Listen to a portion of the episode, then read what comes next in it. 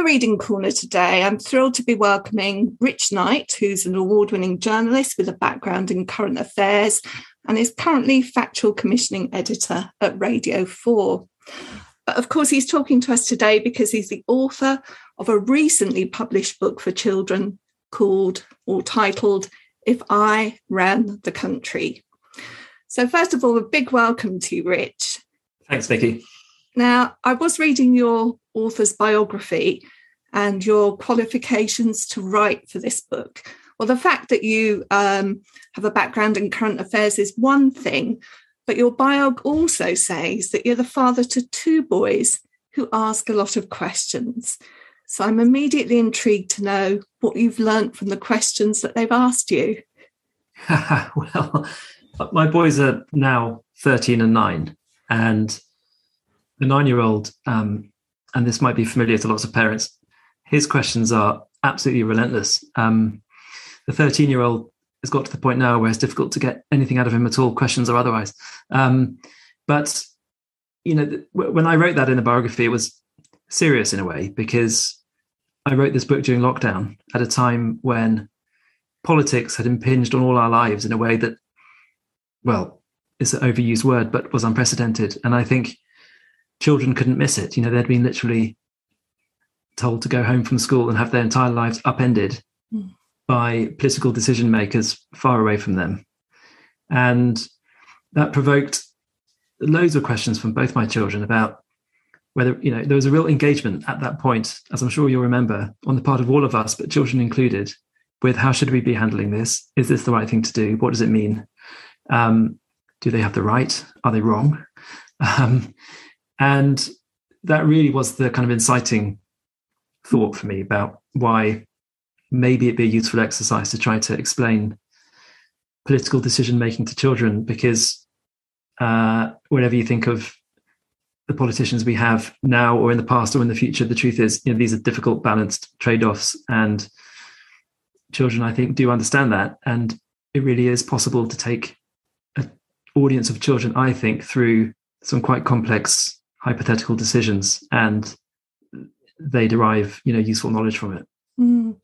What we're talking about here is about our appreciation of children's capability, and often when you treat children as capable, they rise to that challenge.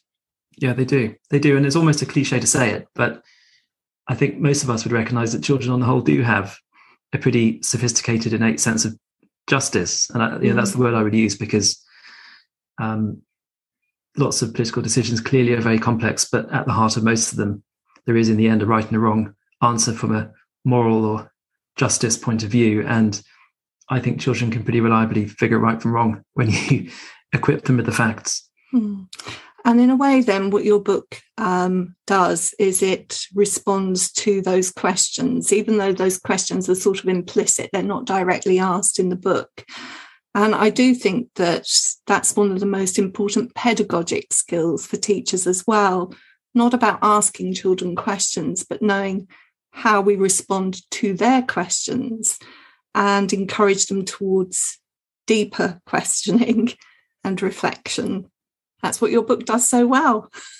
I'm glad you think so. I mean, I'm not a teacher, and there were certainly moments when I wondered whether I was getting this right. So in a way, my expertise literally is only that I have some knowledge of politics as a, you know, current affairs journalist, but also some knowledge of how children think simply through being a parent. And in a way, there are some elements of this book. There's some territory in this book which I thought, is this just too difficult and too complicated? So the chapter on fairness, which we may come to, actually takes you in the end to some seriously deep kind of moral, philosophical questions, hopefully in a fun and accessible way, but nonetheless, you know, really profound stuff. And I've been amazed. I've done a couple of book events where I've talked about the book to an audience or with an audience of children. I'm absolutely amazed and actually in a way kind of uplifted by the degree to which those audiences have always absolutely understood exactly where we're going. And I almost think sort of none of it is too complicated, really, if you find the right way to express it. Really good. In fact, perhaps we could say that one of the things that you've had to do for this book is to find the right voice to write in. Yes. I wonder if that came naturally to you, or whether you had to kind of think it through and think about the balance between the seriousness and that, you know, there are jokes in there. It is lighthearted, and getting that balance right. Was it straightforward? The most important element of the voice to me was I didn't want to tell the children what to think, really, about anything. So early on in the book, there's a fairly simple introduction to different types of government that have existed or could exist in the world, almost presented as a menu. You know, you choose what you think is the best one. And I've tried to be wholly unjudgmental. So, you know, a dictatorship is presented sort of as a viable option. Now, you know, in a tongue-in-cheek way, I gently steer the audience away from that. But I say, but if that's the way you want to go, if that's who you are, then, you know, I'm not here to stop you. Yeah. Because when you get further into the book and you get to the more politically contentious issues like fairness or equality of opportunity or equality of outcome, or whether you should have a redistributive tax system, all those are really quite big subjects. Absolutely, it's not my place to tell that audience of children what to think. They have to figure it out for themselves. It's very nicely done. Everything gets an airing. That's not to say it's completely objective. No. So the tagline for this book says, an introduction to politics where you make the decisions. And that really underpins two intentions behind the book. I think it's about information, but it's also about agency. And it's very clear, very clearly laid out. There are 6 sections in the book. And I wondered whether we could talk about some of the big themes that underpin each of those sections. And one of them that you've already talked about, the notion of justice or fairness, that seems to be the biggest idea of all that runs completely throughout the book.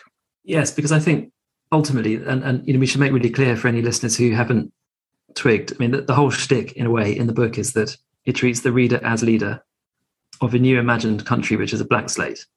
You can do what you want. You could be an absolute monarch, you could be a democrat, you could be a dictator, and all the subsequent decisions that flow, it's up to you. And I'm just here to offer some advice. But fundamentally, you do have to choose whether really you're in it for the good of your people or in it for yourself. And I make a assumption, and I make a joke out of it many times in the book, but you know, if you've decided you're actually trying to do your best for the people who live under whatever regime you've put in place, then the next most important question probably is how to treat everybody fairly. And that's where really the meat of it is, and in a way the most interesting bit, I think. When I talk to children about the book, it's the bit where I think they are most engaged. Partly because those sorts of questions are on the face of it quite easy to answer, but when you drill down, become quite difficult. You know, at the beginning of that chapter, I say, you know, what is fairness? Many people would describe it as treating everybody equally. But, you know, is that right? Mm. Should we treat axe-wielding murderers and kind old ladies the same way? Mm. Probably not. And so I get to the thought that maybe being fair is about people getting what they deserve. But even that becomes incredibly fraught.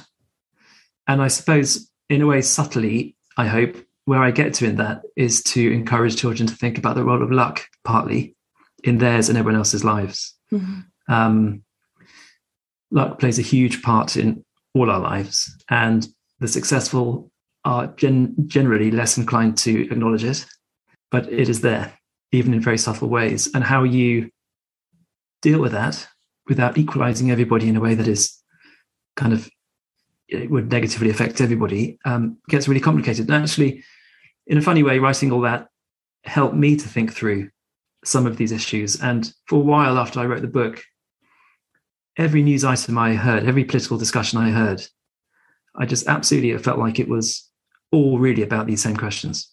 Interesting.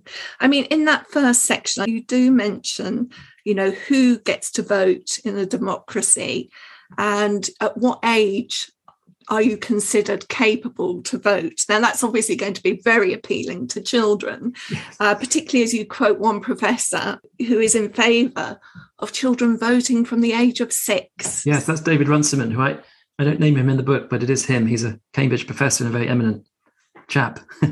And he has made this argument.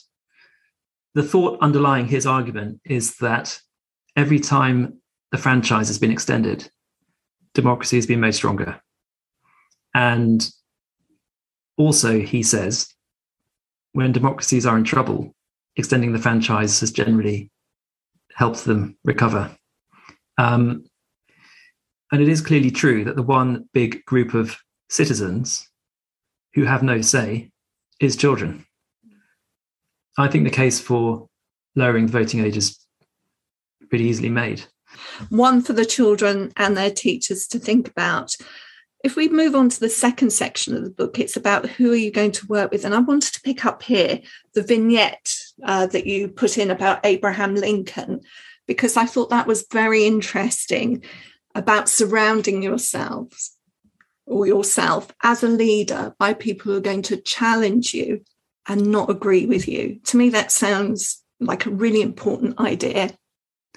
Yes. And, you know, I think we all know this to be true, that a diversity of opinion will strengthen a decision-making process. And yet many of us find it difficult to create that team of diverse opinions. And partly that's unconscious. We unconsciously recruit people who look and sound a bit like us. All the evidence shows that that's unhelpful and that a diversity of opinion will make a team yield better decisions. And the truth is, at the time, I'd just read, even though it's not a new book, I'd just read Team of Rivals, which is the great biography of Lincoln. And it is an absolutely great book, which I wholeheartedly recommend to everyone. And he had, in this telling of it anyway, an amazing ability to really foresee exactly how to compose himself and behave himself in a way that would be just the perfect leadership lesson and get the best out of everyone. So, you know, famously, Lincoln was not expected to win the presidential race, was considered almost a laughingstock, really, and an absolute outsider at the beginning. There were several very valid candidates who would have expected to beat him easily. In the end, as we all know, that didn't happen. He won, partly because of a brilliantly clever campaign. He was a brilliantly clever man. And there was great resentment towards him and bitterness, really, on the part of his rivals, all of whom he then immediately hired to be in his cabinet. And I use it to try to make the point in the book that that is the right thing to do. It also requires great confidence, but also that isn't the whole deal. After that point, you then have to make sure that you find time to listen to everyone in your team and be prepared to accept that you were wrong, give credit where it's due, take blame where it's on you. And there's quite a lot in there about how to conduct yourself. And it was partly inspired by reading about this amazing man, Lincoln. But I think some of those lessons, and actually quite a lot of the stuff in this book, I think, is really easily translatable to a classroom setting. I don't mean so much for the purposes of teaching, although hopefully it is, but I mean, in terms of how children conduct themselves, I mean, it's absolutely a valid thing for a child to aspire to do. Listen to the people around you, reflect on their views, take them seriously, listen respectfully, you know, be kind, be polite. All these things are pretty good rules for all of us to live by, I think. Yeah, absolutely, to aspire to.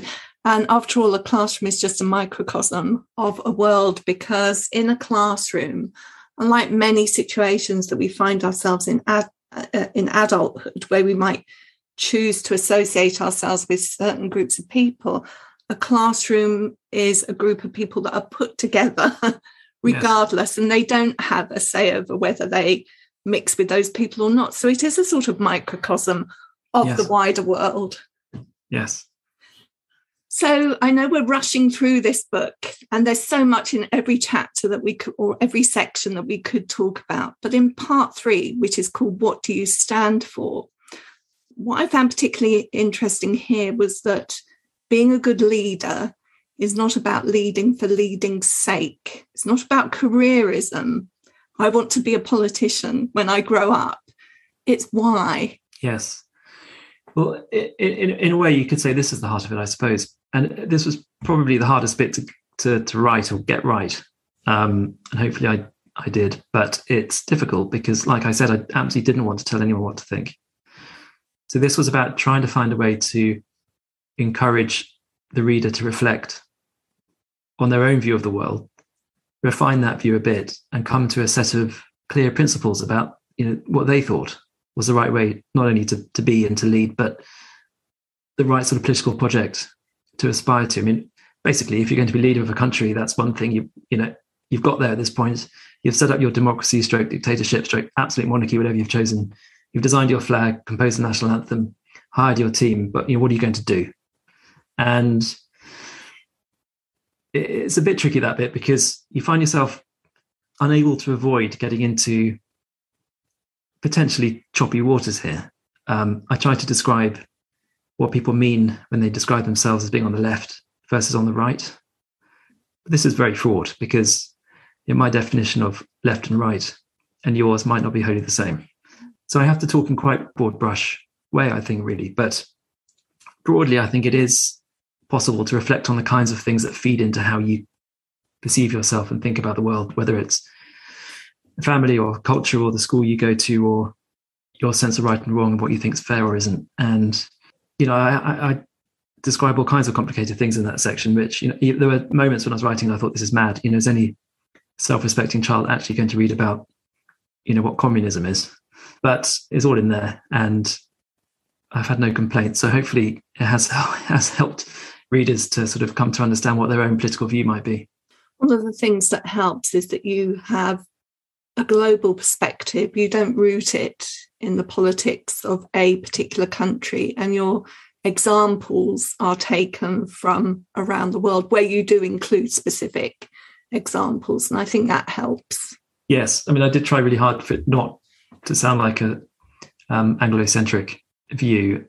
And I just, in a way, it's freeing and helpful for it to feel like a sort of both the writer was sitting somewhere above individual national politics. In part 4, we move on to the thorny issue of taxation, which I think so many of us need to have a better understanding that this really is a sort of balancing of self-interest versus the common good. Yes. Again, this is one of those bits where, as you're writing it, you think, I can't believe I'm doing this. I'm trying to explain a tax system to an audience of 9 to 12-year-olds. It's mad.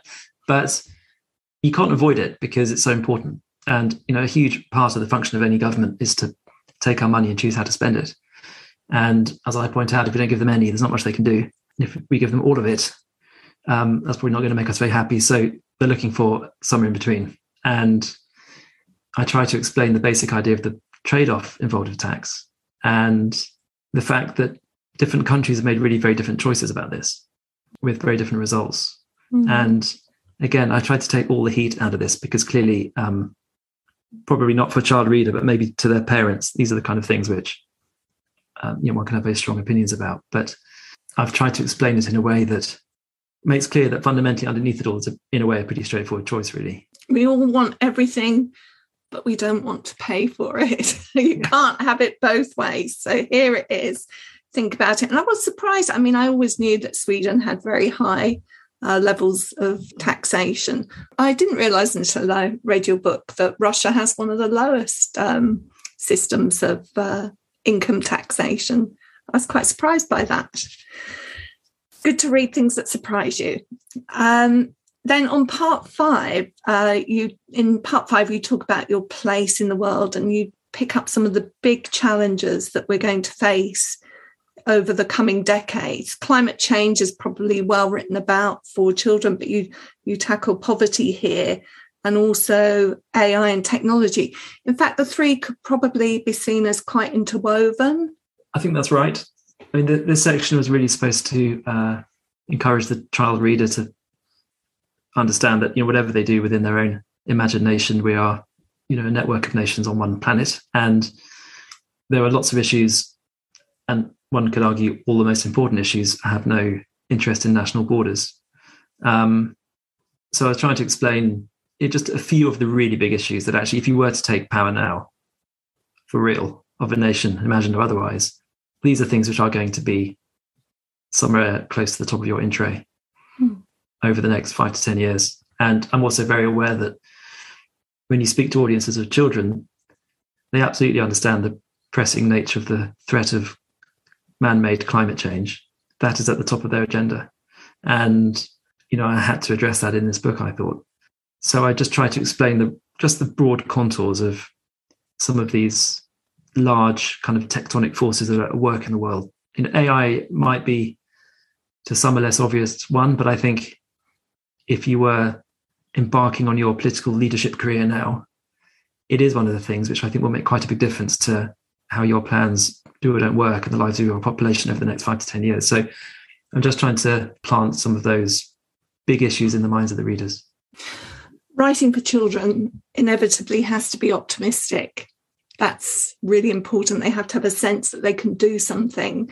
And that is where we're going with this book. But because you're dealing with politics, it's really seeding the idea that through politics we can make a big change. But I suppose another side of this is to do with commerce and industry and who holds the money. And that might not be the politician that has all of the money. We don't really go there in this book, do we? I do make really clear a couple of points in the book that political power is only one kind of power. Mm. And if you want to make change in the world for good or ill, then politics is only one route. And you could argue, in many cases, not even the most important route. I mean, there are CEOs of large tech companies who have probably made a greater difference to the individual lives of many of us than any backbench MP or even potentially national leader. So I do acknowledge that in the arts, in science, in technology, in all sorts of spheres, one can clearly aspire to make a really big difference. And I also make the point that this is a book about, you know, a child who's somehow taken control of a whole nation, which is a really impressive thing for them to have done, if a bit weird. But I do sort of make the point that there are other kinds of even political power you might wield, which could be your school council. It could be lobbying your local council. It could just be instituting a better morning routine in your own house. And in a way, I hope some of the issues that children may have been encouraged to think about through reading this book could apply equally in all those spheres, from the largest to the smallest. But I absolutely agree with you that political power is only one kind of power, for sure. And probably in our culture, in this country at least, we attribute more power to politicians than they deserve. And there are many other forces at work, clearly, in our culture, which make a big difference to how we live. Mm-hmm. Including teachers, I say, for our listeners. Yes. They are a big power in children's lives and can be a really big force for good. Not necessarily, but they can be. I suppose I wanted to round up really by going back to your career in radio, which is a listening medium. And I've always found that with radio, you have to give it your attention in a way that perhaps you don't in the same way with visual media. And I wondered whether there are any connections between that and books and reading. Fundamentally, radio is about words. Often it's about sound and creating pictures in the mind of a listener. And I've worked in radio for 20 years in different ways, from daily news programmes like Today to documentary making to the job I'm in now, which is commissioning factual programmes for Radio 4. But at the heart of all of it is the word, isn't it? Really. Mm-hmm. You know, a perfect radio script is a beautiful thing. So there is certainly a link there, that writing books and editing radio scripts and thinking about how to create vivid images through words, there's clearly a strong connection there. Mm. And I think people who are good at radio probably do have books in them on the whole. Well, you're clearly good at both of them. And I really hope that lots of teachers, as well as children, rush out to buy copies of your book. And thank you so much for joining me in the Reading Corner today. Thanks, Nikki. It was really lovely to see you. In the Reading Corner is presented by Nikki Gamble and produced by Alison Hughes. If you have enjoyed this podcast, please leave us a review. If you would like to find out about other events and courses, visit justimagine.co.uk. Join us again in the Reading Corner on your favourite podcast platform.